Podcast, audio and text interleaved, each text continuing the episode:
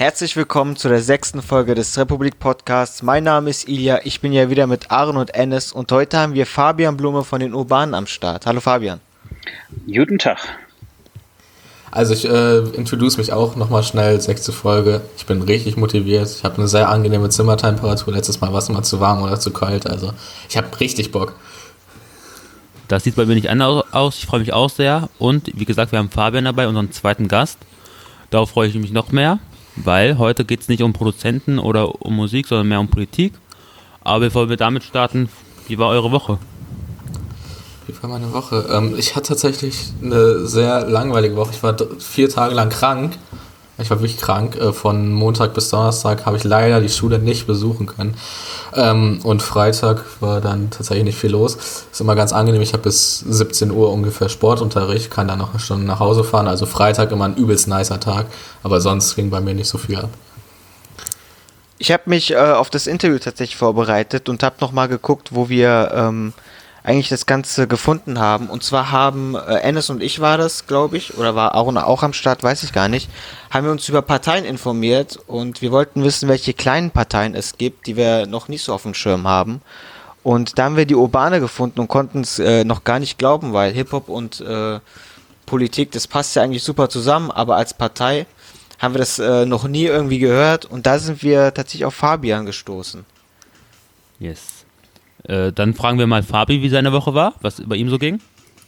Ähm, ich will euch nicht mit allen Fakten langweilen. Äh, ich fände es ziemlich schön, in die Schule gehen zu können, aber dafür bin ich äh, ein bisschen sehr viel zu alt inzwischen. Insofern, ähm, ja, also Arbeit macht das Leben nicht gerade leicht und wenn man nebenbei ehrenamtlich noch äh, Politik betreibt und dann auch noch ein bisschen Musik macht, dann bleibt nicht so viel Freizeit. Aber ja, ich will nicht rumheulen, sondern sage einfach, nee, war okay, war eine gute Woche. So, dann kann ich noch kurz von meiner Woche erzählen. Ähm, bei mir ging wahrscheinlich noch weniger als bei Aaron, weil ich habe nach wie vor Semesterferien und habe nicht so viel gemacht, äh, habe viel Musik gehört, habe ein bisschen Sport getrieben. Genau. Bist du immer noch in Peine? Ich bin nach wie vor in Peine, ja. Peine Rules immer noch. Auch in der Semesterferien wird Peine besucht. Peine muss represented werden. Ich wollte gerade fragen, wo ihr alle so sitzt, wenn äh, die Temperatur so angenehm ist, weil in Berlin ist es äh, tatsächlich langsam wieder ein bisschen sehr warm. Wo lebst du? Äh, in welchem Stadtteil von Berlin bist du? Bei mir ist es extrem angenehm. Äh, Prenzlauer Berg. Ja, gut, da bin ich schon drüber hinweg. Ich habe mal in Pankow gewohnt, relativ lange. Relativ lange ist gut, aber ähm, ich wohne, äh, sitze gerade hier äh, in Charlottenburg, deswegen. Ah, okay. Ich bin allerdings tatsächlich Urprenzlauer Berger, das heißt, ich bin äh, kein Zugezogener. Ja, ich bin zugezogen nach Charlottenburger, da muss man, äh, muss man ehrlich sein. Ist ja auch nicht schlimm. Ist bloß witzig, weil Prenzlauer Berg ist, glaube ich, innerhalb Europas, glaube ich, der meist gentrifizierteste Bezirk überhaupt. Also hier wohnen inzwischen, glaube ich, nur noch 15 bis 20 Prozent der Menschen, die hier vor, keine Ahnung, 20 Jahren gelebt haben. Ja, das könnte tatsächlich sein. So St. Pauli vielleicht noch ein bisschen, aber ich glaube, Prenzlauer Berg trifft das schon ganz gut. Ich mache mal einen großen Bogen um Prenzlauer Berg, das ist nicht so mein Metier, aber ähm, ja, ich akzeptiere es als Teil von Berlin. ich bin auch zugezogen, aber nach Frankfurt. Ich glaube, hier gibt es auch nicht so viele Leute, die hier zuziehen, eher Studenten. Jo. Ich komme, wie gesagt, aus Peine und aber studiere und lebe in Halle an, an der Saale im Osten. Es mir leid. Apropos Osten, äh, oh. wir, das war jetzt eine gute Überleitung, Jungs. Ne? Das ist eine richtig gute Überleitung. Ja. Du bist ja in der DDR aufgewachsen, Fabian. Genau. Und bist ja sehr Hip-Hop-affin. Und da war unsere erste Frage: Wie ist denn das in der DDR? Hat man da schon irgendwas mitgekriegt von Hip-Hop? Ach, komplett. Also ich kann euch da gleich eine äh, Doku empfehlen, die heißt Here We Come. Die kenne ich sogar. Ähm, ja. Das ist so Hip-Hop in der DDR ähm, Dokumentation darüber, wie das gelaufen ist. Das war eigentlich ganz witzig, weil auch zu Ostzeiten kam diese Welle in den 80ern genauso rüber wie im Westen. Das Ding war nur, dass wir halt äh, uns halt die schicken Trainingsanzüge von Adidas und so weiter nicht kaufen konnten und auch die Platten verboten waren. Das heißt, du warst nicht in der Lage, das zu kaufen, hast aber halt im verbotenen Westfernsehen natürlich äh, von dem ganzen Kram mitbekommen und hast dir dann halt irgendwie aus Polen die äh, gefakten Tapes geholt und so weiter. Und ähm, da gab es halt auch eine riesen Bewegung. Das heißt, die Kids haben angefangen halt äh, Breakdance zu machen und alles. Sorry, man sagt Breaking, äh, muss ich lernen. Das heißt, selbst alte Hip-Hop-Heads können noch mal Dinge falsch sagen. Breaking. Jeder Breaker haut dir nämlich die rüber ab, wenn du Breakdance sagst. Ähm, nee, Breaking haben wir äh, dann quasi auch gemacht. Ich damals auch, so Mitte der 80er. Ich habe von einem Westverwandten meine erste Platte, das war Bravo Breakdance Sensation 84. Ähm, da waren halt so Rocksteady Crew und sowas drauf, also wirklich die richtigen Oldschool 80er Jahre äh, Sachen. Und äh, die Stasi fing dann aber an, die Kids, weil es ja eine amerikanische Klassenfeindbewegung äh, war, äh, die Kids dann halt von der Straße wegzuverhaften, wenn man halt äh, auf der Straße gebreakt hat und ähnliches. Und dann, äh, nur in a nutshell, ist halt die Regierung irgendwann darauf gestoßen, dass sie gesagt haben, Mensch, Moment mal, das ist zwar vom Klassenfeind, aber das kommt irgendwie von der Arbeiterklasse in äh, der Bronx und mhm. das ist eine marginalisierte Gruppe. Äh, insofern, wow, lasst uns das mal unterstützen. Und deswegen war eigentlich am Ende des Tages dann die DDR-Hip-Hop-Bewegung relativ groß, weil der Staat angefangen hat, so Breaking-Veranstaltungen zu machen und äh, das auch gefördert hat. Und ähm, dadurch war das zu Ostzeiten doch durchaus ein relativ großes Ding. Mein äh, Tätowierer war zum Beispiel ehemaliger Breakdance-Meister. Tatsächlich Breakdance dann an dem Punkt, weil es hieß dann äh, äh, offiziell so. Aber ähm, ja, wie gesagt, also es war auf jeden Fall ein großes Ding und das ist dann nach der Wende tatsächlich eher so ein bisschen, diese Community im Osten ist so ein bisschen zerfallen, weil es dann auf einmal mhm von allen Seiten äh, alles zu kaufen gab und dann prasselte nach der Wende alles über uns äh, herein. Ich fand es ganz geil, weil ich mir endlich die ganzen Public Enemy Platten auch kaufen konnte und nicht nur die Fake Tapes hatte. Ähm, insofern, ja, das mal so in a nutshell über Hip-Hop in der DDR. Aber wie gesagt, die Doku ist extrem geil. Also jeder, der jetzt zuhört und äh, Here We Come, kann ich nur dringend empfehlen, wenn man was über Hip-Hop in der DDR wissen will. Damals war es ja oft so, also das habe ich jetzt so mitbekommen, dass sich vor allem Punker ja viel in den Kirchen organisiert haben, dass es da eine, eine relativ große Begeisterung gab, weil man es eben öffentlich nicht so machen durfte. War es bei Hip-Hop auch so, wenn du jetzt sagst, dass es eher sogar schon akzeptiert war? Oder war es komplett anders? Ähm, naja, man kennt ja alle die, dieses große Ding in der Zionskirche, äh, wo dieses Punk-Festival dann von äh, Nazis gestürmt wurde. Das war das erste Mal, wo die DDR zugeben musste, dass es auch äh, zur DDR-Zeit Nazis gab. Offiziell gab es das natürlich nicht.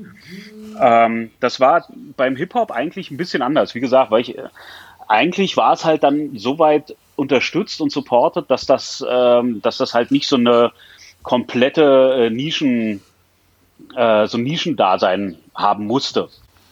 Und ähm, hast du damals überhaupt schon verstanden, was welche Werte Hip-Hop vermittelt, oder war das eher so der Sound, der dir gefallen hat, oder der Vibe?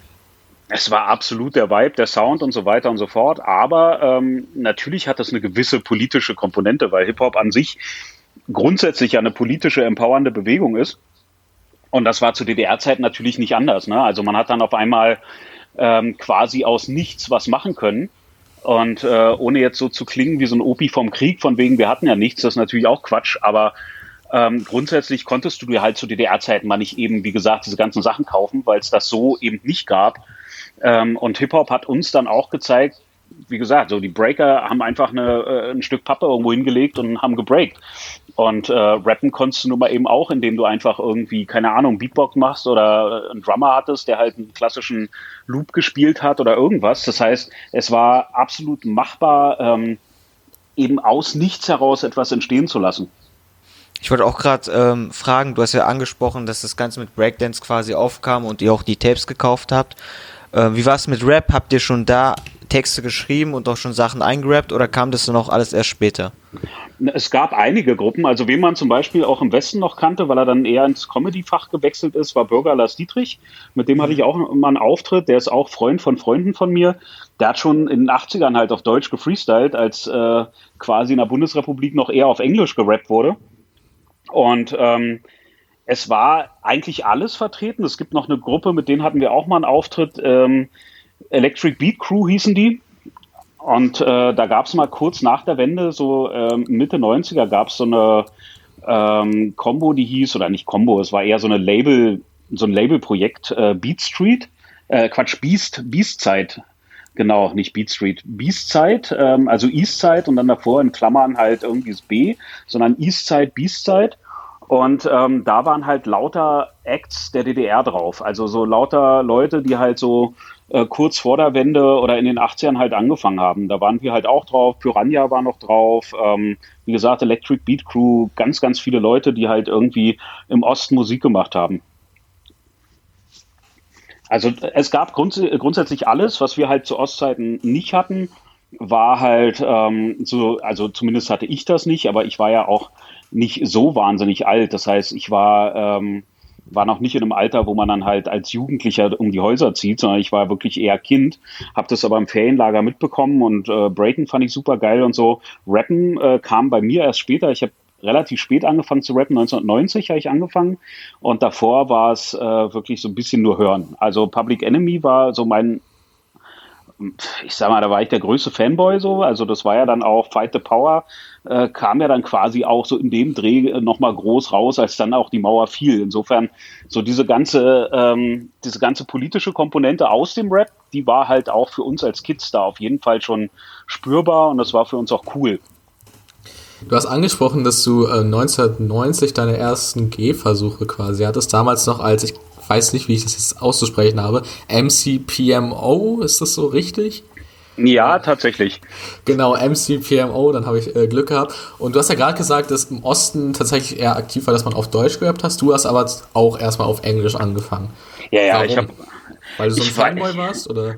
Äh, ich glaube schon. Also ich glaube, dass es wirklich, also ich bin, ich bin auch super spät erst dazu gekommen, deutschen Hip-Hop irgendwie cool zu finden. Also ähm, ich habe angefangen auf Deutsch zu rappen 95. Da habe ich dann halt vier, äh, fünf Jahre schon, schon Rap gemacht und habe ähm, 95 angefangen auch so ein bisschen deutschsprachigen Rap wirklich so in einer Playlist quasi zu haben, äh, was damals noch Vinyl kaufen hieß.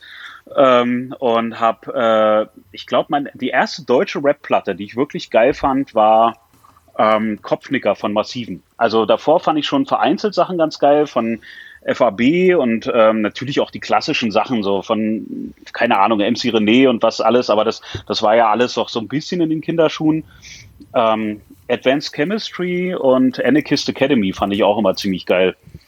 Gerade Anarchist Academy war, glaube ich, das erste Deutschrap-Konzert, auf dem ich war. Ich glaube, das hat auch viel damit zu tun, dass viele Leute vielleicht auf Englisch angefangen haben, weil deutscher Rap hat, ich, also aus meiner Wahrnehmung, ich bin ja deutlich jünger und hab damals, war noch gar nicht auf der Welt, aber da waren die Werte eher so, das waren eher so Mittelstandsleute, so wenn man sich auch, äh, keine Ahnung, Fanta 4 oder so angucken, da waren die Themen ja nicht so rough wie in Amerika. Könnte das mit reingespielt haben? Ja, es war schon immer, also der deutschsprachige Rap hatte relativ schnell so eine Studenten-Rap- Note. So, das äh, war definitiv so. Dann kam ja dann erst als äh, ähm, als es so ein bisschen politischer wurde, also ich glaube, der Vorreiter sind halt tatsächlich Torch und seine Jungs, also Advanced Chemistry, äh, aber auch Fresh Family und so. Also es gab schon ein paar Leute, die natürlich durchaus politischer waren. Ähm, aber ich meine, gut, selbst die absoluten Beginner und so, also am Anfang war Rap in Deutschland ja auch relativ äh, linksradikal. Also wir hatten ähm, quasi eine sehr, sehr große Schnittmenge äh, mit Punks auch. Also wie gesagt, Anarchist Academy beste Beispiel, ne? also mit Hooks wie Bundestag brennen und so. Das war ja, äh, da war das Konzert äh, zur Hälfte mit Punks gefüllt und zur anderen Hälfte mit irgendwelchen Rap-Fans. So. Das war halt relativ nah beieinander damals. Und ich denke, äh, dass dann der kommerzielle Erfolg von Hip-Hop oder Rap, äh, Hip-Hop jetzt nicht, um, also Hip-Hop klar durch die ganze Breaking-Welle und so, aber von Rap war ja dann tatsächlich erst mit Fanta 4 und die waren ja, das, das hat, also mir persönlich und meinem Freundeskreis hat es halt nicht gefallen. Ich habe erst viel, viel später dann ab und zu mal ein paar Songs von Fanta so aus, aus Musikersicht aus respektieren können, aber als Fan war es halt nie mein Ding. Das war auch wahrscheinlich die Zeit, wo es dann auch langsam und langsam erst größer wurde, das Ganze. In den 90ern äh, wurde ja auch zum Beispiel das allererste Mal äh, Splash Festival ausgetragen. Du warst tatsächlich auch auf einem der ersten Splash wie war das damals? Kann man das überhaupt noch vergleichen mit dem jetzigen oder war es doch ganz anders?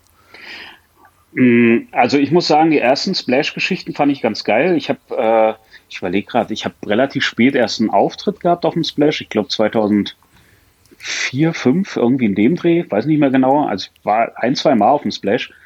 Ähm, aber äh, Ja, also für mich persönlich ist es heute leider gar nichts mehr. Das, äh, jetzt kommt wieder so der alte Mann durch, der halt irgendwie über die aktuellen Rap-Sachen äh, so ein bisschen rummäkeln muss, aber ich meine es gar nicht böse. Also ich, ich höre mir auch viel so ähm, von aktuellem Kram an, eher UK. Also ich höre super viel UK-Kram, ähm, was aber ja auch, äh, was die Produktionsweise angeht, natürlich jetzt diesen ganzen Trap-ish-mäßigen Sounds da jetzt auch nicht unbedingt so wahnsinnig weit von entfernt ist, aber ich fühle es halt nicht. Also ich kann diese ganzen, ganzen Deutschrapper, die heutzutage quasi die Charts anführen, äh, ich respektiere die für das, was sie machen, aber ich fühle halt nichts davon.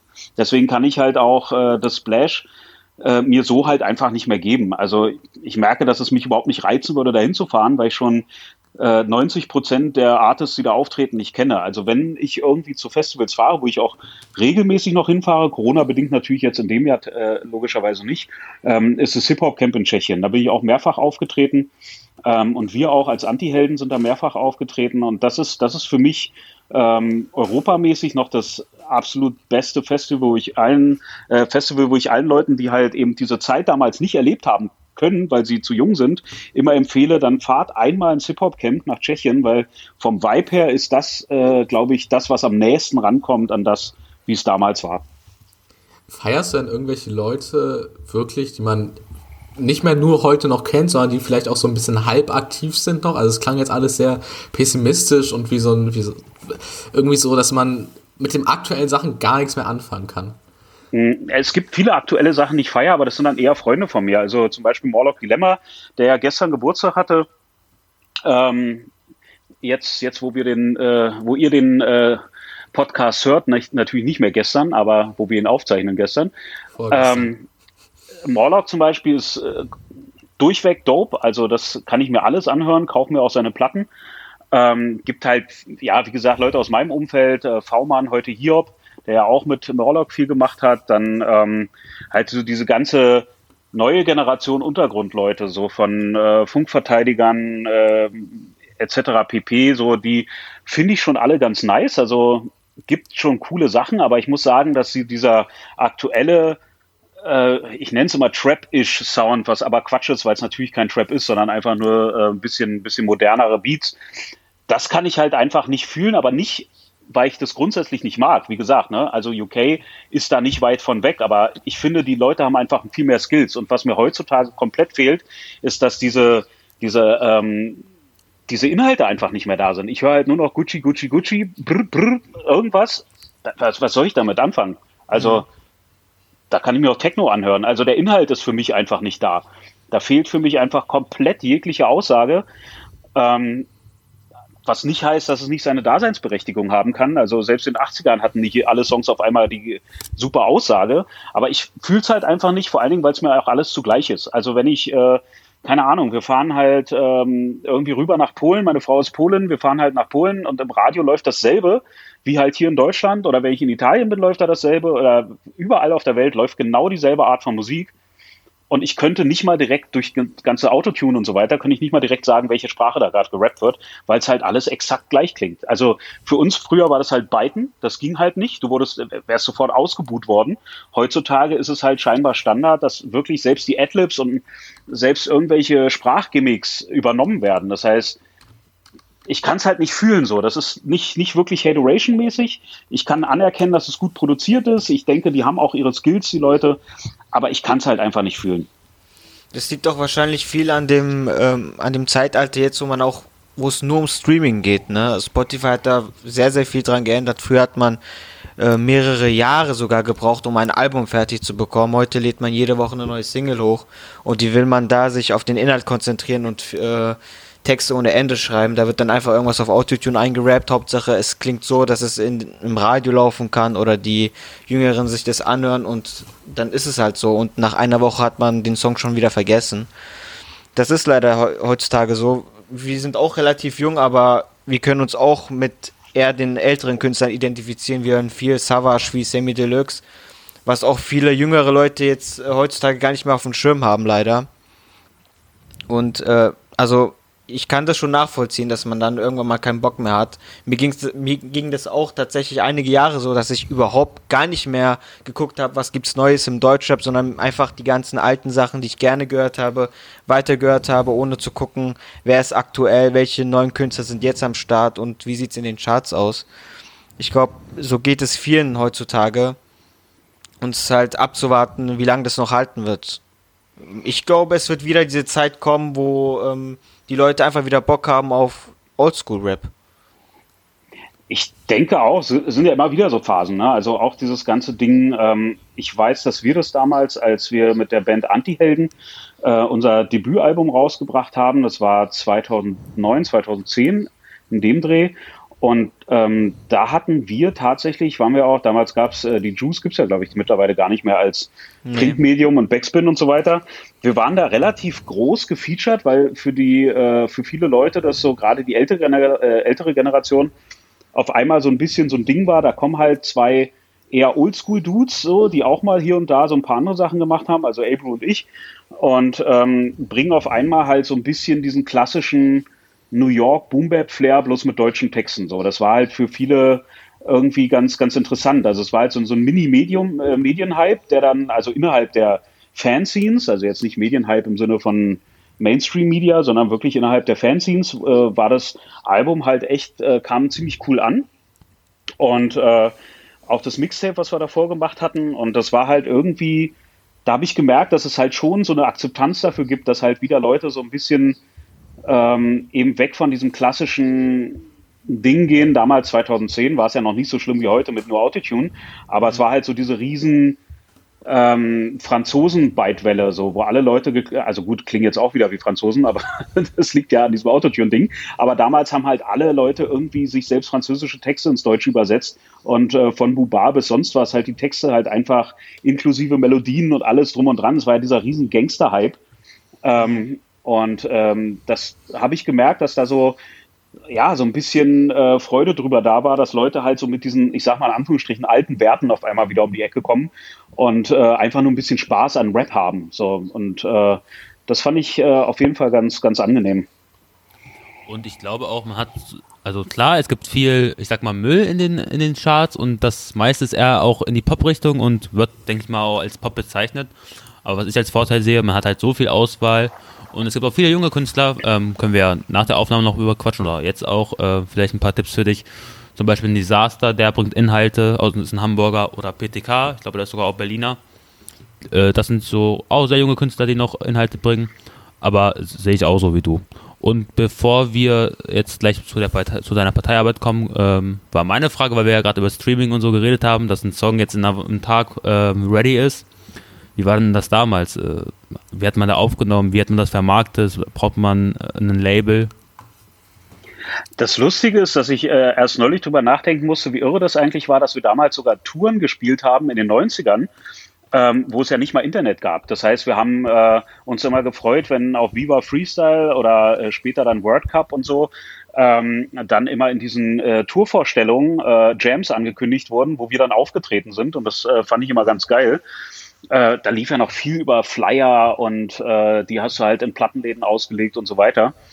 Aber ja, dieses ganze Ding halt Sachen rauszubringen, also ich finde, ähm, das Gute ist, dadurch, dass es heute auch wieder einen Vinyl-Hype gibt und Vinyl meiner Meinung nach auch die CD überleben wird, ähm, ist es so, dass wir halt damals natürlich auch, wie heute, Musik immer auf Vinyl rausbringen wollten. Und wir haben ähm, Dazu brauchtest du natürlich äh, ähm, ein Label und du brauchtest, äh, oder zumindest Geld, mehr Geld als heute, weil du musstest ja auch irgendwo aufnehmen. Du konntest ja nicht einfach irgendwie einen Rechner anstecken und dann 200 Euro Mic und äh, der Sound war völlig akzeptabel. Damals äh, mussten wir halt schon noch ins Studio gehen mit Bandspurmaschinen und riesen Mischpulten damit es halt halbwegs klingt. Ich meine, musste nicht unbedingt sein. Also äh, da auch wieder Leute zu nennen, äh, auch aus meinem Umfeld damals, so vom Royal Bunker, also Savage hat es ja gerade genannt, oder auch äh, Sido und Bobby äh, und so, damals noch die Sekte. Ähm, wir haben teilweise bei denen zu Hause irgendwie auch äh, über PlayStation Music Maker Demo-Version Beats gebaut und dann über eine Sechsspurmaschine halt einfach aufgenommen. So, das äh, ging halt natürlich auch mit weniger Aufwand Aber wenn du es halt richtig auf Platte rausbringen wolltest, war es halt doch ein bisschen was anderes als dieses Tape-Business, was halt mein Homie MK1, äh, DJ MK1 damals gemacht hat, noch mit Mikrokosmos und später dann Royal Bunker und so weiter. Das sind halt alles, ähm, ja, wie gesagt, also gut, da könnte ich jetzt drei Tage drüber reden. Also wir haben halt super viele Möglichkeiten gehabt zwar, aber um das Ding halt wirklich amtlich zu haben, brauchtest du auf jeden Fall irgendjemand, der dann das äh, zumindest dann als öffentliche, also als CD halt in die öffentlichen Läden stellt und als Platte und so weiter. Das ist ganz interessant, was du gerade gesagt hast, weil ich habe zufälligerweise heute einen Artikel darüber gelesen, dass ich glaube seit den 80ern sogar äh, die Schallplatte die CD in den Umsätzen äh, das erste Mal überholt hat. Also im ersten Halbjahr 2020 gab es mehr Plattenumsätze als Umsätze mit CDs. Das äh, wird dich dann bestimmt freuen, wenn du es noch nicht mitbekommst. Ich habe ich hab tatsächlich auch immer nur Vinyl gekauft. Also deswegen, ich freue mich halt auch super drüber, dass aktuell wirklich fast alles wieder auf Vinyl erscheint. Du kannst dir selbst den fucking Game of Thrones Soundtrack auf Vinyl kaufen pro Staffel. Also es gibt halt wirklich echt alles auf Vinyl wieder. Das ist ziemlich geil. Ähm, aber ja, klar, also das, ist halt eigentlich auch abzusehen, weil Vinyl macht halt was aus, so, da hast du einen Plattenspieler, das ist, wirkt halt auch wie, wie ein Gegenstand, wie ein Deko-Gegenstand, so, wenn du halt eine Wohnung hast und du hast ein geiles Plattenregal drin, hast deine Turntables davor, das ist halt nochmal eine ganz andere Hausnummer als so komische Plasse-Silberlinge, äh, die du dir halt irgendwo hinstellst und die du theoretisch halt auch in jedem Drucker einfach selber machen kannst. Eine Platte kannst du halt eben nicht einfach mal selber machen. Das heißt, für mich ist die CD völlig obsolet geworden, weil ich habe halt diese ganzen Streaming-Anbieter, also äh, iTunes und äh, oder iMusic und Spotify und Co. und höre mir da halt die Sachen im Auto an. Mhm. Aber alles, was mir gefällt, kaufe ich mir auf Platte und stelle es mir ins Regal. Ich habe letztens mit dem österreichischen äh, Rapper Nazar über Discord geredet und ähm, da ging es auch darum, wie sich das Ganze verändert hat. Der ist ja auch schon sehr, sehr lange dabei. Und ähm, da habe ich noch gemeint, ich finde es sehr traurig, dass äh, mein Bruder aufwächst und er nie erleben wird, wie er quasi in Saturn rennt und dann eine CD kaufen wird. Weil äh, es halt alles nur über Streaming geht. Und bei dir ist es halt noch so weit, dass du sagst, ach, die doofen CDs, wir haben damals Schallplatten gekauft. Also da sieht man noch mal, das sind einfach ganz verschiedene Generationen. Ich habe schon gedacht, ach, wie traurig das ist, dass sich die Jugendlichen heutzutage ähm, also, dass sie das einfach nicht mehr erleben werden, wie es ist, sein Geld zu sparen für eine CD und das dann äh, reinzulegen und sich das Album dann einfach ein Jahr lang durchzuhören. Und da sieht man einfach nochmal die Unterschiede. Das ist echt aber wirklich traurig. Also das nimmt sich ja nichts, ne? Also ob du CDs oder Vinyl kaufst. Ich ja, habe halt stimmt. CDs nie so richtig gemocht. Also ich fand halt, dadurch, dass ich schon immer dieses ganze DJ-Ding halt so geil fand. Also ich bin zwar in der Hauptprofession, würde ich mich eher als Rapper bezeichnen, ähm, aber ich habe halt seit immer Plattenspieler und äh, Platten und könnte halt auch jederzeit auflegen. Das Schöne ist, mhm. dass ich mittlerweile auch fast besser auflegen kann als die DJs, die sich heutzutage DJs nennen, weil ich lege halt tatsächlich, äh, wenn ich mal irgendwo auf einer Party zum Spaß auflege, bringe ich auch eine Plattenkiste mit und dann gucken die mich immer ganz blöd an, weil sie nur mit ihrem Laptop dastehen äh, und äh, das gar nicht verstehen, dass man äh, auch die neuesten Sachen noch auf Platte haben kann. So, das ist immer ziemlich witzig. Aber ich denke, dass es so von der Art und Weise ist es halt dasselbe. Also grundsätzlich dieses am Release Day halt einfach in den Plattenladen gehen, äh, das Album zu kaufen, ob nur CD oder Vinyl, und dann halt das Album vor allen Dingen auch mal zu hören. Aber ich meine, das ist ja auch auf Künstlerseite, das habt ihr ja eben auch schon gesagt, mhm. auch auf Künstlerseite ist es ja nicht mehr so. Also die meisten Artists bringen ja keine wirklichen Alben mehr, sondern wie ihr schon gesagt habt, eigentlich kommt jede Woche irgendwie eine Single raus.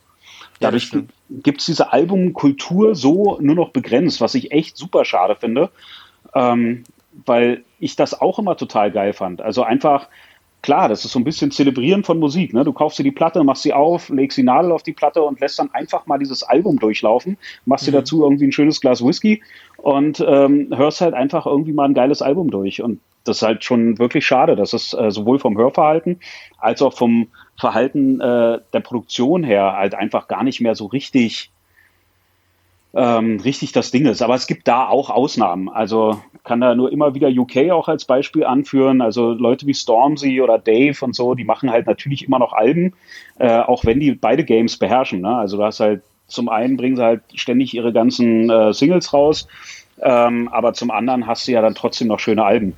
So, das ist äh, schon ganz geil eigentlich. Man hat auch das äh, Gefühl, dass das Ganze gar nicht mehr so gewürdigt wird wie früher. Heute machst, hört, hört sich auch keiner mal ein ganzes Album an auf Spotify oder sonst was. Man hört sich zwei Songs an, dann mal zehn Sekunden vom nächsten Song, spult weiter und dann landen dann am Ende zwei der äh, zwölf Songs in, die, in der Playlist und den Rest hört man sich nie wieder an. Früher hat man sich halt noch die ganzen Platten angehört, weil man natürlich auch äh, gerade 15 Euro dafür ausgegeben hat und halt alles da mitnehmen wollte. Heute bezahlt man 10 Euro im Monat und kann sich so viel anhören, wie man will. Aber vielleicht, wie gesagt, kommt ja nochmal dieser Hype um die CDs oder um die Platten noch. Also du hast äh, 2009 äh, Anti-Helden gegründet, die Band. Mhm. Und äh, 2017 war die Gründung der Partei. Was ist alles in der Zwischenzeit passiert, dass du dann quasi von der Musik aus in die Politik gegangen bist? Das ist äh, eine sehr interessante Sache. Also oder Frage. Grundsätzlich ist nicht äh, unbedingt so direkt was passiert, sondern ich habe halt eigentlich ähm, schon immer politisch motivierten Rap gemacht oder gesellschaftskritisch äh, hat sich das ja früher mal geschimpft. Ähm, ich habe aber vor allen Dingen, ähm, weil selbst natürlich auch meine Texte, wenn man sie aus heutiger Perspektive mal äh, auf den Prüfstand stellt, sicherlich auch zwei, äh, drei Textstellen haben, die ich heute so nicht mehr vertreten würde. Aber ähm, ich habe schon immer auch quasi so ein bisschen, also Streetworking wäre jetzt zu viel gesagt, aber ich habe halt ähm, immer schon äh, äh Jugendarbeit gemacht, also mit Kids quasi über Hip-Hop äh, Workshops gemacht. Ähm, äh, auch schon in den 90ern. Also äh, in Brandenburg mit rechtsgefährdeten Jugendlichen äh, haben wir sogenannte Kunstcamps gehabt, wo es äh, dann eben auch ähm, die Möglichkeit gab, halt ähm, ein bisschen Rap-Workshop zu machen und sich mit Themen auseinanderzusetzen. Und das war ja immer quasi, ähm, das hatte immer halt eine politische Komponente. Ähm, deswegen war das eigentlich seit jeher immer so ein Ding, wo ich überlegt habe, ähm, irgendwie mal politisch auch aktiver sein zu wollen, als nur halt irgendwie Kommunalarbeit zu machen und ähm, irgendwie mit, mit Hip-Hop halt Workshops zu äh, veranstalten. Und ähm, dann hatte ich lustigerweise so zwei, drei Jahre vorher, wo ich das nicht mehr zeitlich genau einordnen kann, hatte ich eine Phase, wo ich mit äh, meinem Kumpel Olli Bagno halt relativ viel hin und her geschrieben habe. Und der ist ja auch immer mal wieder so politisch relativ ähm, aktiv. Und ähm, haben wir einen anderen Freund von uns, Markus Steiger, äh, mit dem haben wir da so ein bisschen rumgesponnen. Also das, das ging halt nie so über Facebook-Chats hinaus. Äh, haben wir halt so ein bisschen gedacht, so ein Mensch, äh, wollen wir mal irgendwie uns mal treffen und mal sprechen und irgendwie vielleicht sogar eine Partei machen oder irgendwas in der Art, zumindest irgendwie das Ganze auf ein anderes Level heben. Da ging es aber nicht um Hip-Hop, sondern es ging wirklich nur um unsere politische Aktiv äh, Aktivität und diesen äh, Aktivismus. Und dann äh, ist lustigerweise Raphael Hillebrand, den ich auch schon ziemlich lange kenne, weil der ist Breaker und wir haben gemeinsam gespielt in dem Film Status Yo.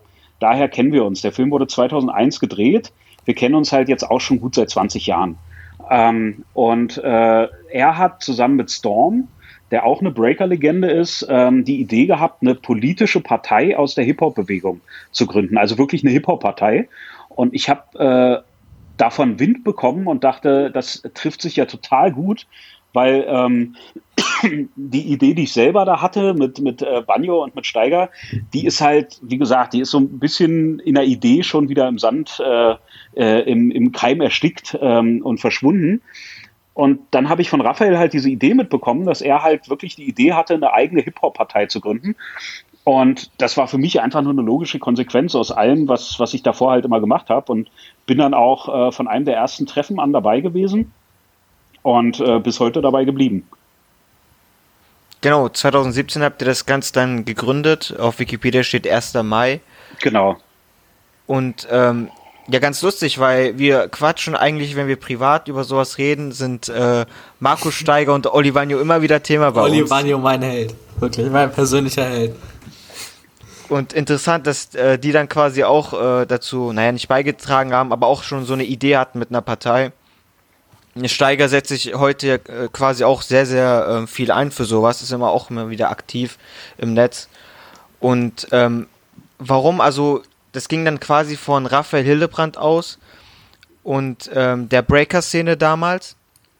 Ich, ich würde es nicht mal unbedingt, äh, äh, Entschuldigung, dass ich dir ins Wort falle, ich würde es jetzt nicht sagen aus der Breaker-Szene heraus, sondern zwei ähm, zwei wirklich gestandene ähm, Figuren aus der Breaker-Szene haben halt diese, diese Idee zum ersten Mal artikuliert, eine Hip-Hop-Partei gründen zu wollen. Aber die haben re relativ schnell von Anfang an auch wirklich alle aus der Hip-Hop-Szene, die sie so kannten, äh, versucht zu akquirieren. Also es war jetzt nicht nur Breaker-Szene, sondern quasi alle.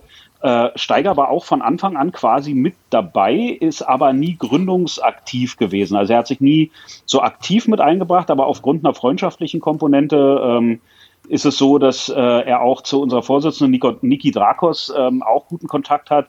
Ich mit ihm auch ab und zu darüber natürlich nochmal gesprochen habe. Und auch äh, Banjo hatte ja auch äh, zum Beispiel bei unseren ersten äh, Wahlkampfgeschichten 2017 gleich, der hat ja auch ähm, aufgerufen und äh, äh, Videoshoutouts gemacht und so weiter. Ähm, und ähm, ja, das war halt eigentlich, ähm, um deine Frage vorwegzugreifen, weil ich denke, dass du fragen wolltest, warum unbedingt mit Hip-Hop in die Politik gehen. Mhm. Ähm, eigentlich ist Hip-Hop meiner Meinung nach oder unserer Meinung, da kann ich, glaube ich, durchaus auch für die gesamte Partei sprechen, halt eben eine, eine unfassbar empowernde antirassistische Bewegung, die äh, aufgrund einer, äh, einer, ja, einer Erfahrung aus einer Unterdrückungs-, aus einer Rassismuserfahrung heraus in den USA entstanden ist von äh, natürlich in erster Linie schwarzen Menschen und Menschen of Color, die das ganze Ding halt ähm, nach vorne gebracht haben und äh, einfach quasi so ein bisschen ja, sich selbst empowert haben, weil die Gesellschaft das so halt entsprechend nicht zuließ. Und dieser Geist davon ist natürlich aktuell, ich meine, man sieht ja auch, wie sich diese ganzen Sachen überschlagen innerhalb der letzten Jahre. Der Rechtsruck weltweit. Ähm, jetzt hast du diese Black Lives Matter Bewegung, die jetzt mal in den Fokus rückt. Die ist ja auch schon, die ist ja nicht erst jetzt da, die gibt's ja schon eigentlich seit immer. Äh, das sind ja alles äh, Bestandteile dessen, was in diesem System halt eben aus der Kolonialzeit bis heute übertragen wurde. Ähm, von Sklaverei bis sonst was, äh, bis ähm, quasi der sogenannten Rassentrennung ähm, natürlich Quatsch, weil wir im Deutschen nicht von Rassen reden, aber im Englischen Race ist natürlich nochmal ein bisschen was anderes. Ähm, ja, lange Rede, kurzer Sinn. Also das Ganze ist äh, für uns einfach eine logische Konsequenz gewesen. Das heißt, wir sind alle in den Kommunen aktiv. Das heißt, wir arbeiten immer schon politisch in den Kommunen gegen Rassismus, gegen äh, äh, quasi Unterdrückung, Diskriminierung und so weiter und so fort. Und das hat ja schon immer so eine leichte ähm, machtkritische Komponente auch logischerweise. Ne? Also quasi gegen das System aufzustehen, ist ja, ist ja Hip-Hop inhärent. Also das ist ja grundsätzlich etwas, was von Anfang an äh, zu Hip-Hop dazugehört. Ähm, mal abseits von jetzt den ganzen Battle-Geschichten und so weiter, die auch immer schon Bestandteil waren. Aber eben diese, diese Erfahrungshaltung eben aus, äh, oder anders gesagt, diese äh, ähm, Unterdrückungserfahrung, dass die da äh, etwas ableitet, wo du eben grundsätzlich das System verändern willst. Das ist eigentlich irgendwie schon immer dabei gewesen. Deswegen war eigentlich, als wir das gegründet haben, haben wir dann tatsächlich erstmal angefangen zu recherchieren und wir waren wirklich auch total erstaunt, dass es gar keine anderen Hip-Hop-Parteien gibt weltweit. Ich meine, gut, in den USA lässt es das System nicht wirklich zu. Die haben ja eine andere Wahl, äh, ein anderes Wahlsystem. Die haben ja nicht dieses Parteiensystem wie wir, sonst gäbe es da wahrscheinlich auch schon eine. Aber wir haben uns wirklich gewundert, dass wir scheinbar in Deutschland die erste, weltweit erste Hip-Hop-Partei gegründet haben. Aber für uns war das, wie gesagt, einfach eine völlig logische Konsequenz. Also mit Hip-Hop Politik machen, weil wir ja schon immer mit Hip-Hop Politik gemacht haben. Der Unterschied ist nur, wenn du in den Kommunen mit den Leuten halt irgendwie Workshops machst und versuchst, auf die Kids einzugehen und die von irgendwie Drogen, Gewalt und so weiter wegzuhalten und das Ganze irgendwie positiv äh, äh, aufladen willst, dann ist es gut und schön, aber es sind natürlich alles Tropfen auf heiße Steine. Du kannst eigentlich in diesem System nur was erreichen, wenn du halt wirklich mitspielst. Und um mitspielen zu können, musst du halt wählbar sein. Das heißt, wie können wir denn eine Agenda, wie wir sie haben, also eine antirassistische, Antidiskriminierungsagenda und so weiter, wie kannst du denn daraus wirklich etwas ähm, machen, was äh, irgendwie auch eine Relevanz für die, äh, für die Gesellschaft hat auf politischer Ebene, wenn du nicht wählbar bist. Und dadurch haben wir gesagt, wir nehmen all diese Werte, die wir haben und all diese ganze Arbeit ähm, mit Kids und diese politische Arbeit, die nehmen wir jetzt auf die nächste Ebene und sagen, das ist jetzt eine Partei, jetzt kann man das wählen. Genau, würde ich genauso unterschreiben, dass das die Werte von Hip-Hop sind und auch schon immer waren. Aber jetzt mal eine Frage zu der Parteiarbeit. Hm, wie kann man sich das vorstellen bei euch? Also ist das wie bei der CDU oder bei der SPD, wo nur 70-jährige Rentner sind und eigentlich nur Kaffee und Kuchen äh, essen wollen? Oder ist das bei euch ein bisschen cooler und hipper gestaltet? und nicht so dröge, wie man sich das vielleicht bei anderen Parteien vorstellt? Äh, sehr gute Frage, ja und nein. Also was unsere Mitglieder angeht, ist super durchwachsen. Also wir haben tatsächlich, unser ältestes Mitglied ist auf jeden Fall über 60. Ähm, weil äh, allein durch den Valomaten damals unglaublich viele Leute auf uns gestoßen sind, die äh, uns anriefen, Mails schrieben oder auch vorbeikamen im Büro und meinten, Moment mal, es kann doch nicht sein, dass ich hier äh, als, als linker Mensch äh, in meinem Valomaten auf einmal angezeigt bekomme, dass die Partei, die am meisten mit mir übereinstimmt, eine Hip-Hop-Partei ist. Ich höre Metal, mhm. ich kann mit Hip-Hop gar nichts anfangen und trotzdem seid ihr eins zu eins meinen politischen Vorstellungen, äh, mit meinen politischen Vorstellungen überein. Ähm, ich glaube, der Unterschied ähm, oder um auf die Frage nochmal anders einzugehen, wir haben natürlich eine gewisse Hip-Hop ist etwas, was natürlich auch die jüngere, äh, jüngere Generation anspricht. Aber äh, wie wir auch feststellen, allein in dem Kreis hier, bin ich, glaube ich, äh, teilweise vielleicht doppelt so alt wie ihr und bin trotzdem kompletter Hip-Hop. Rap-Head. So, ich habe Hip-Hop auf meinem Arm tätowiert, also ich bin absolut durch und durch Hip-Hop so, ne? Ähm, und das würdet ihr oder auch noch Jüngere ähm, würden das von sich genauso behaupten. Und ich glaube, das ist auch etwas, was Hip-Hop halt eben nicht zu einer Jugendkultur macht oder Hip-Hop nicht länger zu einer Jugendkultur macht, sondern Hip-Hop ist eine Alltagskultur geworden. Das heißt, mittlerweile äh, gibt es ja die ersten tatsächlichen Rap-Opas, also Rapper, die Großväter sind. Äh, das ist ja nichts Seltenes. Also mittlerweile ist das ja generationsübergreifend. Deswegen ja, verstehe ich, gerade wenn man jetzt so den Otto-Normalverbraucher nimmt oder die Otto-Normalverbraucherin, äh, äh ich sag mal so ganz klischeehaft die klassische Kartoffel in Deutschland, die halt der Meinung ist, äh, Rap ist, das ist doch das, was die Kinder da auf dem Schulhof hören. So, natürlich, solche Leute gibt's immer noch, aber das ist ja ignorant. Also das ist ja totaler Quatsch. Also Rap äh, und Hip-Hop an sich ist eine Kultur, die in 60er, 70er Jahren entstanden ist. Also da reden wir inzwischen doch von einigen Jahrzehnten. Insofern ja, es spricht zum einen zwar die Jüngeren an, zum anderen ist unsere äh, Mitgliedschaft extrem durchwachsen und auch wenn du dir unseren Bundesvorstand anguckst und auch die Landesverbände, ähm, allein der Bundesvorstand ähm, ist auf jeden Fall weit über 40, nicht alle, aber doch äh, äh, einige. Also ich bin über 40, ähm, Niki ist über 40, äh, die anderen sind so knapp 40. Also wir sind jetzt nicht eine Partei, die so aus ähm, 18 bis 25-Jährigen besteht.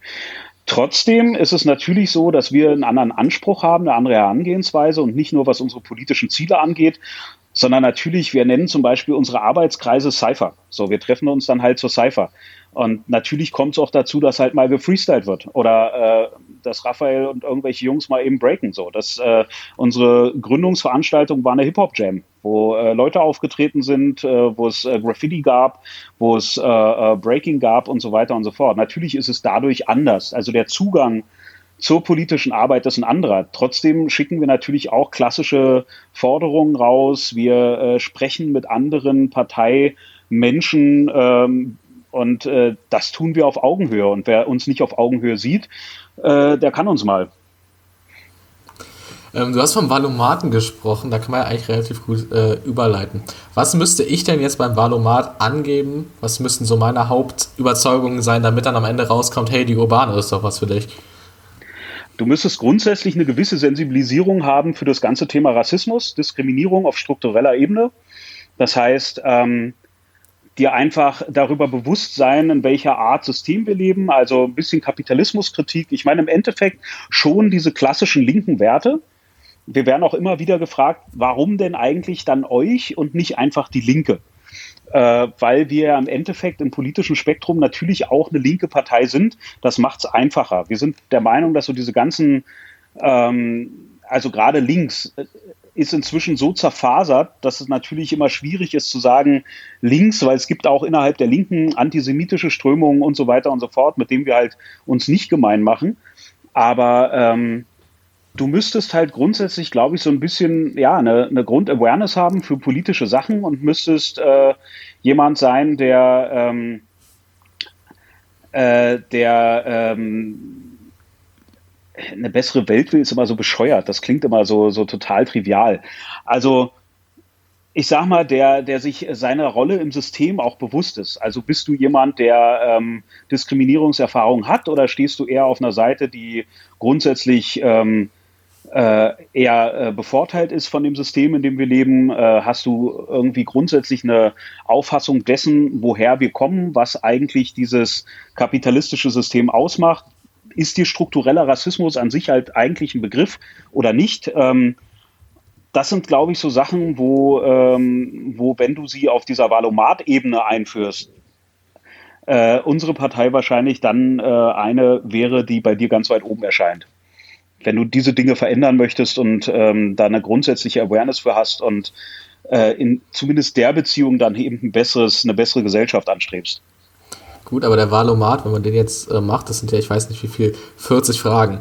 Davon sind ja mal mindestens 35 Fragen, Wirtschaftspolitik, was machen wir mit besserer Tierhaltung, was haben wir uns in der Außenpolitik vorgestellt.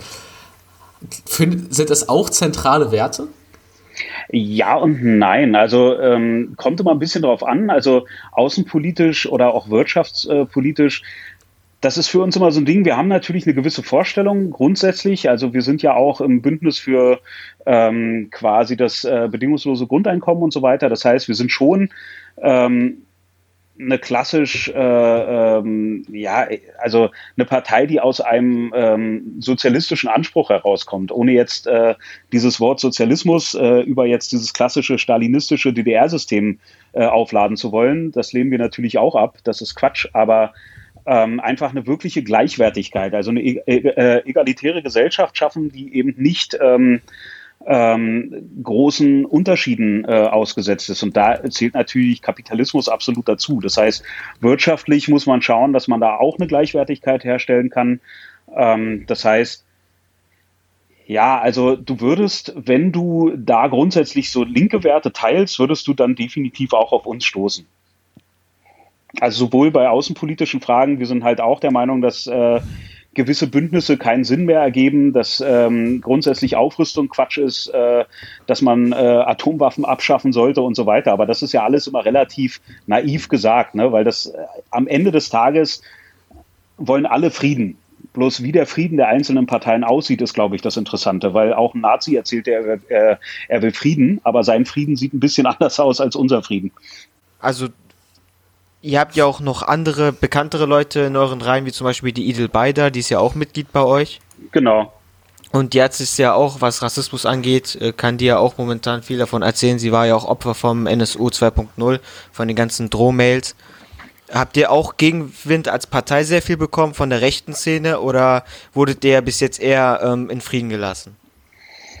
Ähm, ich sag mal, ich denke, wir sind äh, aktuell noch zu klein. Also ich glaube, dass wir für diese für diese ganz klassischen rechten, äh, rechten Netzwerke und so weiter sind wir wahrscheinlich einfach noch nicht äh, relevant genug.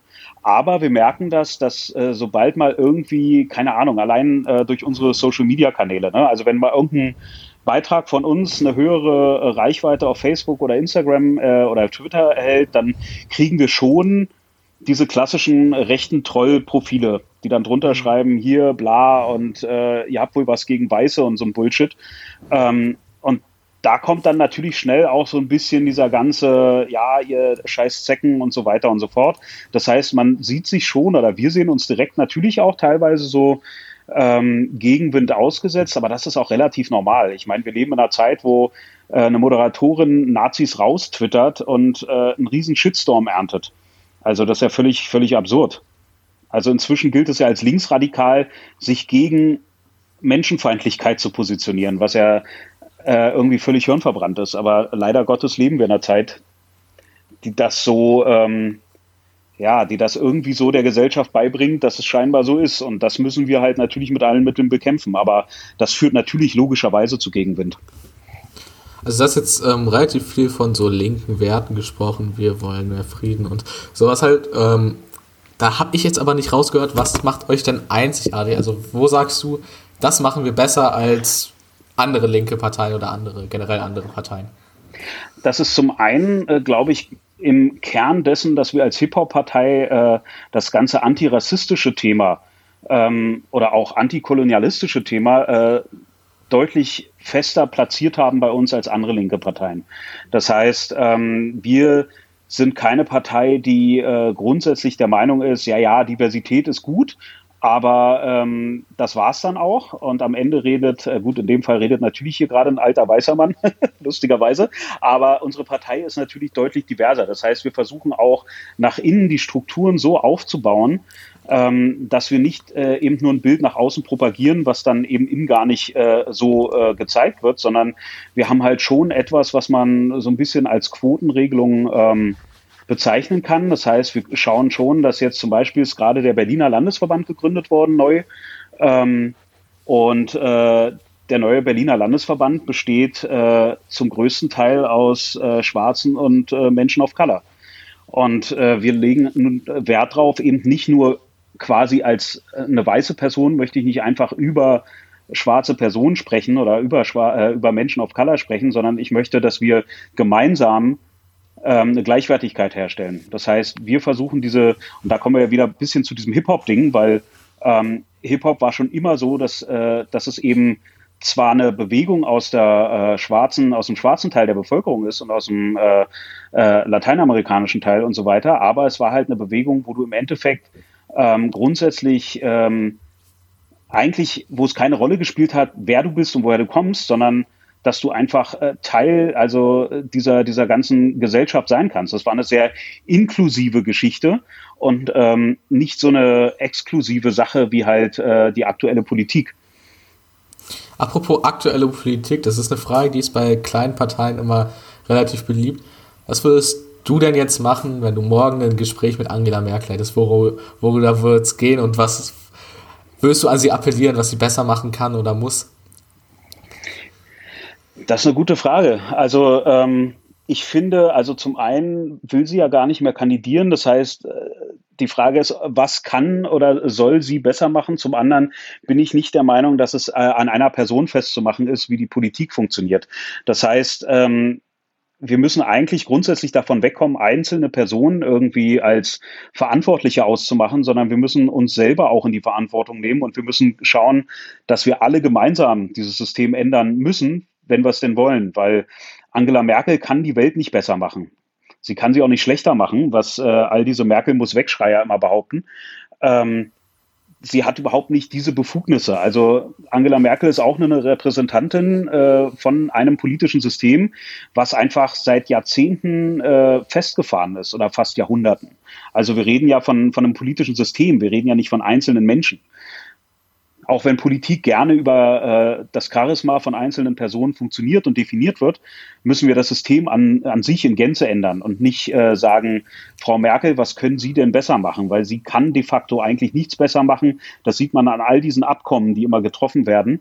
Ähm, die Dinge werden bestimmt durch gewisse Wirtschaftszweige, durch gewisse, ähm, durch gewisse andere politische Abkommen und äh, das heißt, man muss erstmal grundsätzlich das System verändern, bevor man sich irgendwie auf die Frage stürzen sollte, was können einzelne Personen besser oder schlechter machen.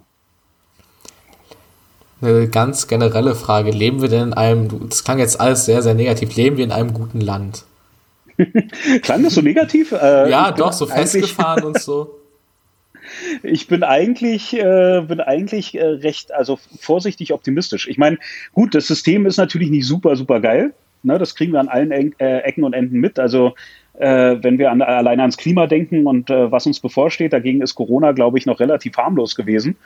Ähm, aber man sieht anhand äh, von Corona natürlich auch, dass es relativ schnell machbar wäre, Dinge zu ändern, weil diese Maßnahmen wurden ja weltweit getroffen. Also du kannst natürlich, wenn du wolltest, könntest du die gesamte äh, Welt entsprechend verändern.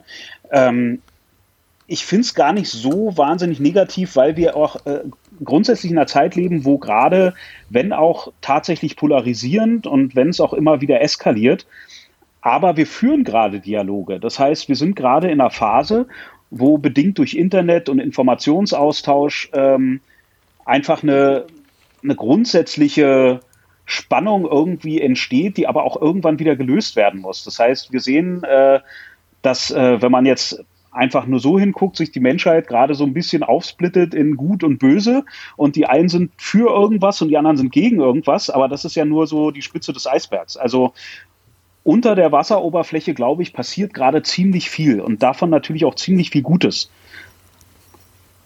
Ähm, wir haben ja auch schon vorhin über die Entwicklung von Hip-Hop in Deutschland geredet. Ihr als Hip-Hop-Partei, ihr habt ähm, 2017 das erste Mal bei den Bundestagswahlen mitgemacht und habt etwas mehr als 3000 Stimmen bekommen. Die Subkultur in Deutschland ist momentan so groß geworden, es gibt eigentlich niemanden, der Hip-Hop-Werte nicht vertritt oder Hip-Hop-Musik hört oder von mir aus auch Graffiti und Breakdance äh, ausübt. Ähm, nächstes Jahr sind die nächsten Bundestagswahlen glaubst du, dass ihr mit der erstens dem Hype quasi, den Hip-Hop momentan hat, aber auch mit euren Werten und Zielen, die ihr vertritt und äh, anstrebt, dass ihr diesmal ähm, um einiges mehr an Leuten erreichen könnt und ähm, werden die euch auch wählen? Ähm, das Ding ist, wir haben ja deswegen quasi in Anführungsstrichen nur 3000 beziehungsweise mit Erststimme. Wir hatten noch einen äh, Kandidaten in Kreuzberg, der ja auch noch Stimmen gesammelt hat. Das heißt, wir hatten knapp 5000 insgesamt. Ähm, die hatten wir nur in Berlin. Das heißt, wir waren nur in Berlin wählbar, weil das äh, System so funktioniert, wenn du eine kleine Partei bist, die nicht etabliert ist, nicht an der Macht war oder ähnliches, dann musst du, ähm, bevor du in einem Land, äh, Bundesland wählbar bist, sogenannte Unterstützerunterschriften ausfüllen lassen. Das heißt, du musst im Vorfeld der Wahlen in jedem Bundesland, wo du einen Landesverband hast, äh, rumlaufen und Menschen ähm, ein Blatt in die Hand drücken, wo sie ihrem ihr Geburtsdatum, ihre Adresse und alles quasi von sich selbst preisgeben. Was übrigens spannend wird, warum das ähm, eigentlich oder wie das nächstes Jahr überhaupt möglich ist mit den Datenschutzverordnungsgesetzen, die ja in Kraft getreten sind, ist eigentlich ein bisschen schwierig. Egal. Ähm, also du musst in jedem dieser äh, einzelnen 16 Bundesländer musst du ähm, zwischen, ich glaube in kleinen Bundesländern wie Bremen sind es halt irgendwie 700, 800 aber in großen halt bis zu 2000 Unterstützerunterschriften Zettel äh, ausfüllen lassen. In Berlin haben wir das halt geschafft. In den anderen Bundesländern war es schwierig, weil wir haben in Berlin halt auch die größte Base. Das heißt, hier sind alle Leute losgelaufen, haben diese Unterschriften gesammelt. Das hat geklappt, das war wunderbar.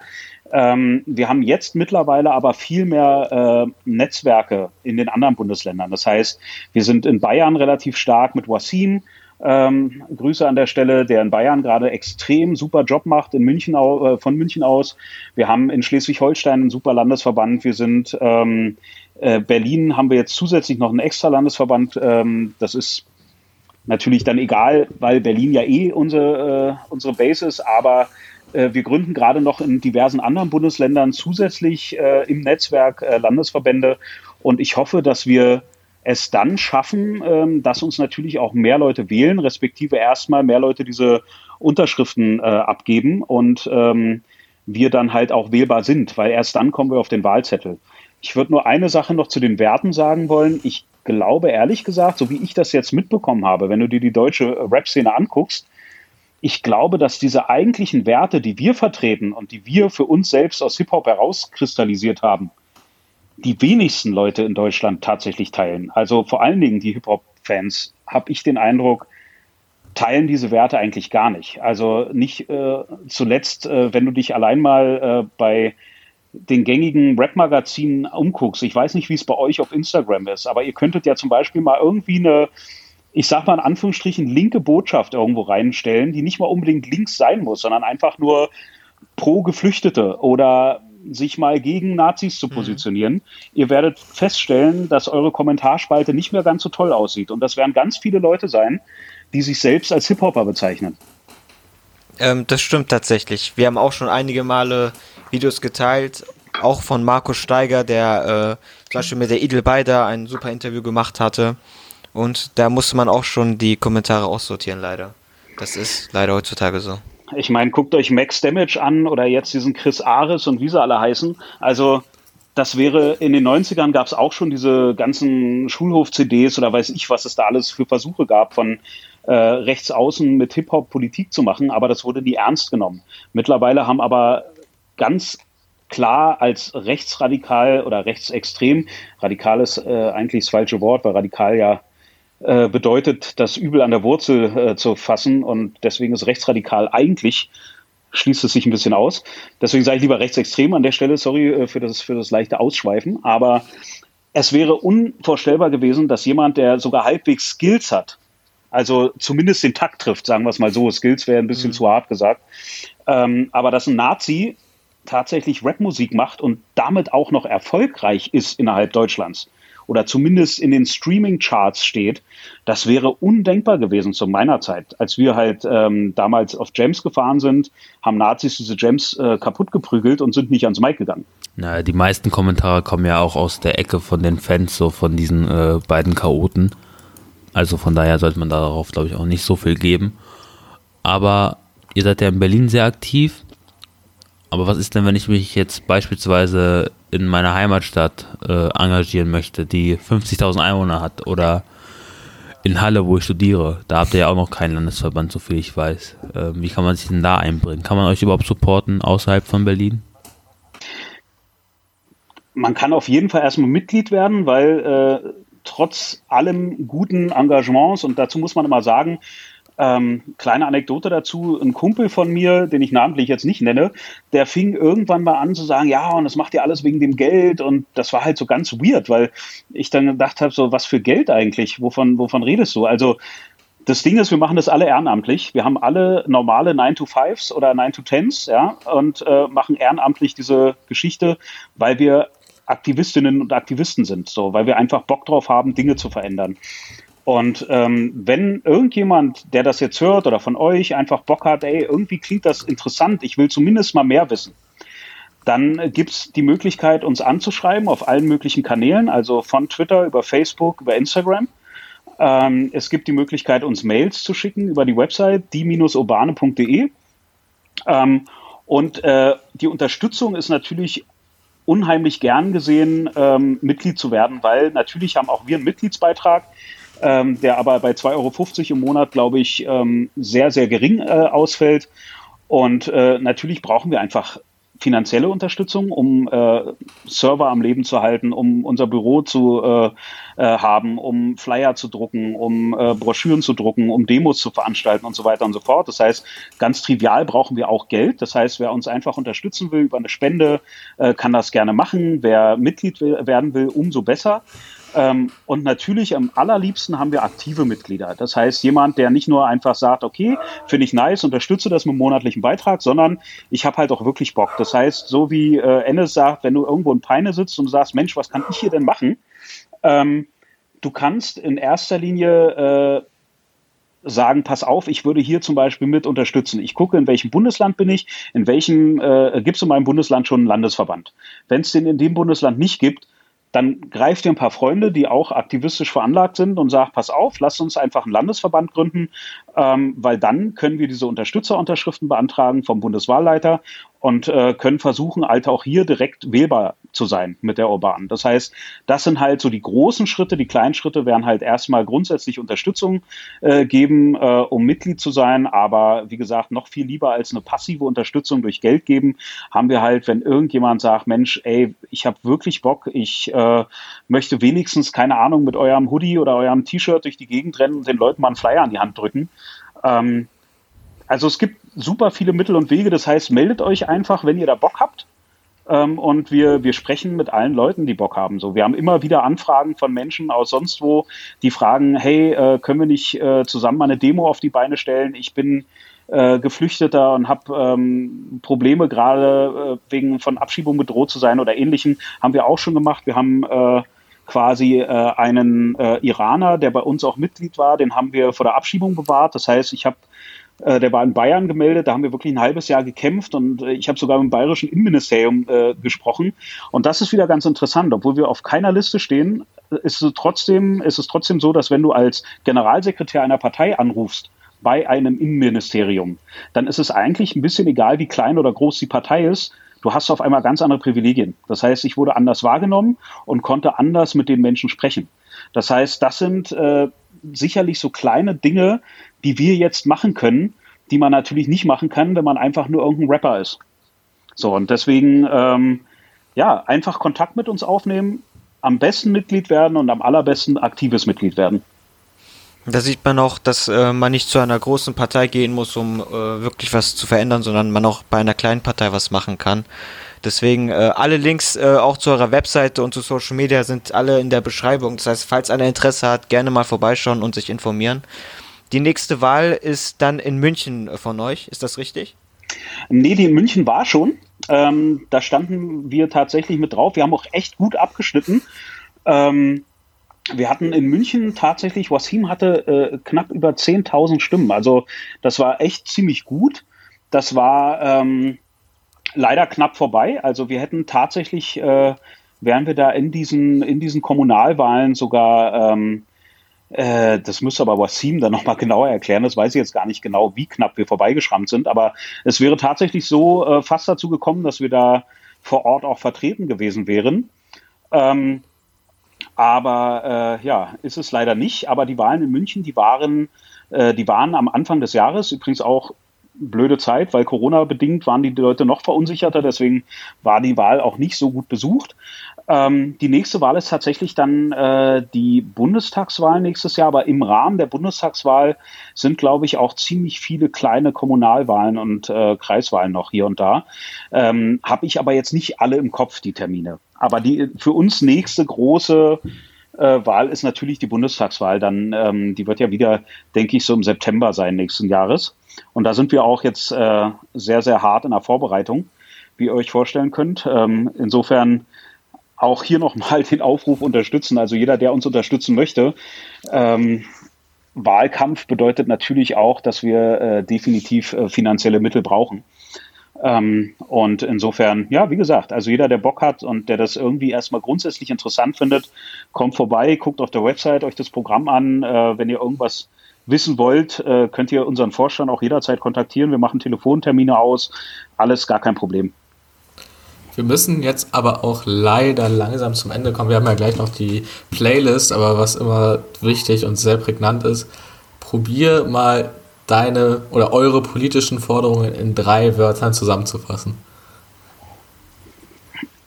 in drei Wörtern, das ist gut. Ähm, dann nehme ich einfach mal das äh, Schlagwort äh, dekolonialisieren. Das heißt, ähm, ich darf nicht ausführen, ne? ich soll nur drei Wörter sagen. Ja, doch, du kannst die drei Wörter erklären. Das ist in Ordnung. Ich meine, wir sind grundsätzlich, also grundsätzlich sind wir eine Partei, die ähm, Antikolonialismus sich auf die Fahnen geschrieben hat. Da hängt aber viel mehr dran. Da hängt ja das ganze kapitalistische System äh, dran. Ähm, das heißt, äh, da kann man mal Malcolm X zitieren, der gesagt hat, es gibt keinen Kapitalismus ohne Rassismus.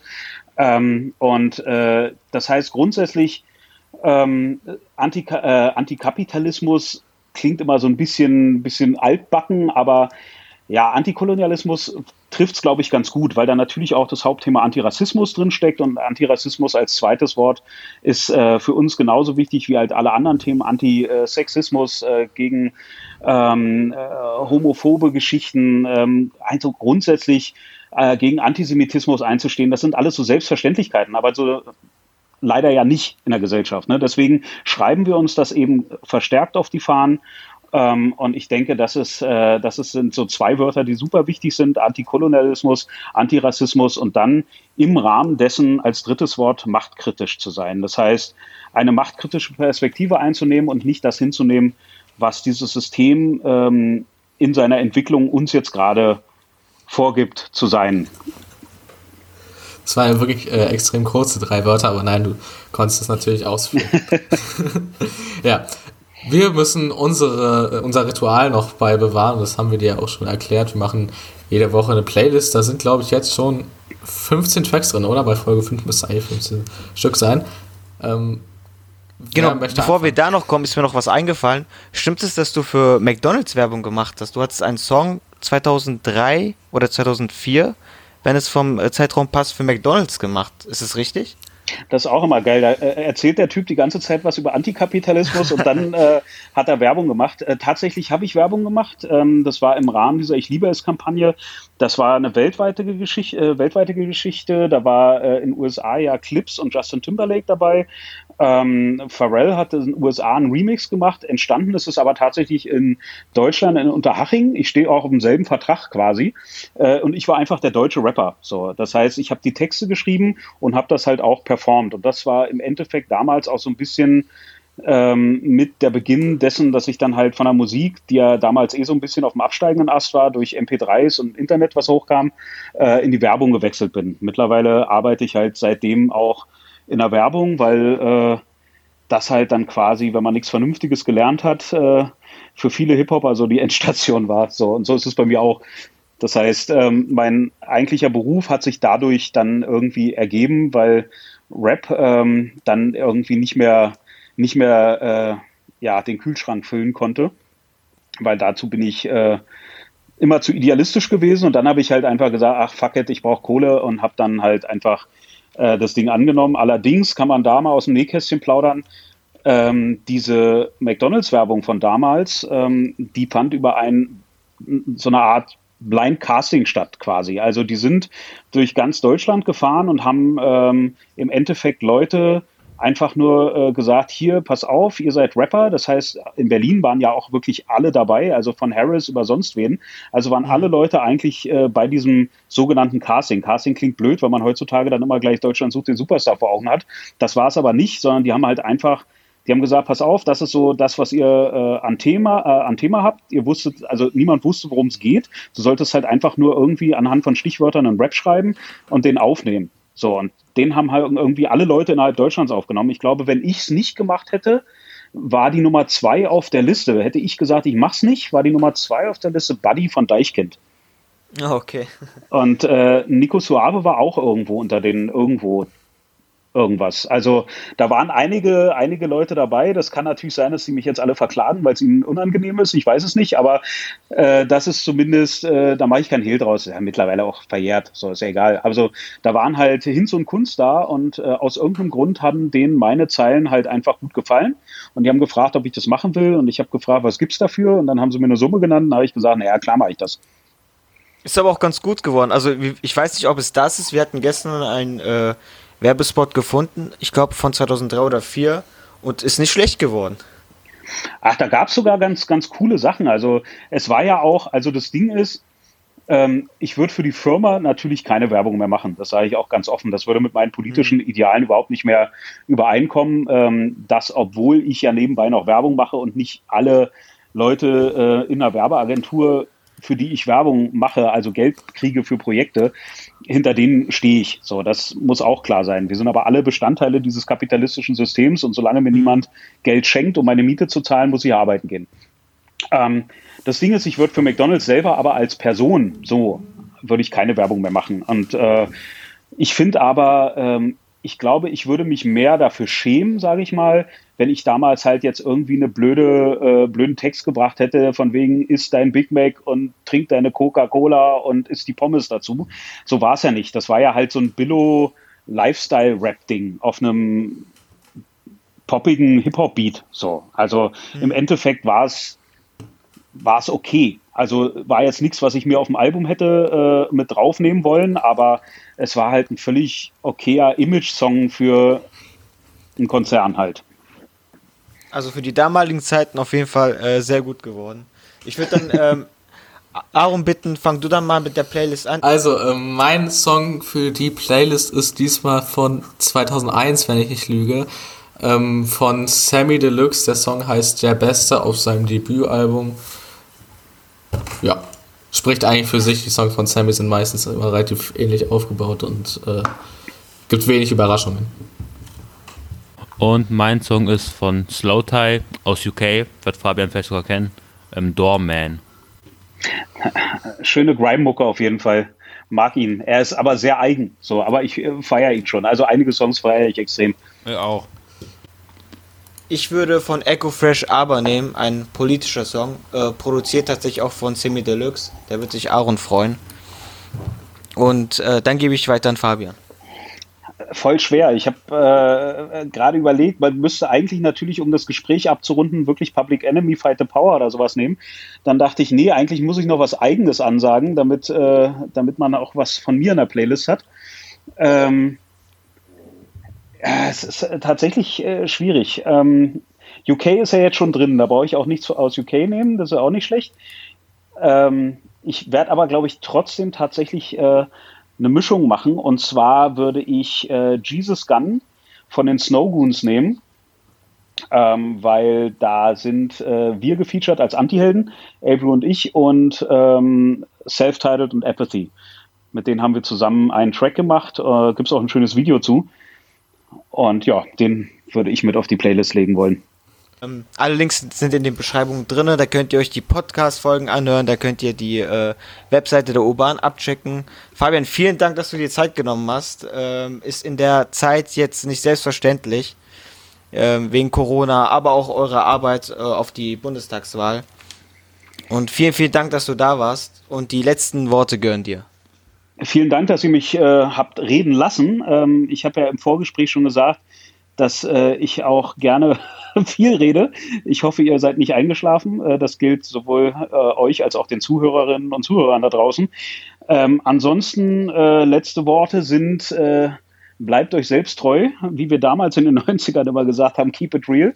Ähm, was bedeutet, dass ihr doch bitte nachlesen sollt und schauen sollt und auf eure innere Stimme hören sollt und äh, schließt euch bitte nicht diesen einseitigen Debatten an, äh, vor allen Dingen nicht in, im, im äh, Internet, die dann immer quasi nur darauf hinauslaufen, dass irgendwer zu 100% Recht hat oder äh, zu 100% falsch liegt. Denn das gibt es nicht. Die Welt ist nicht nur einfach schwarz-weiß. Es gibt super viele Grauzonen. Geht an die Themen bitte, bitte differenziert ran und schlagt euch nicht die Köpfe ein. Das wäre mir ein Wunsch.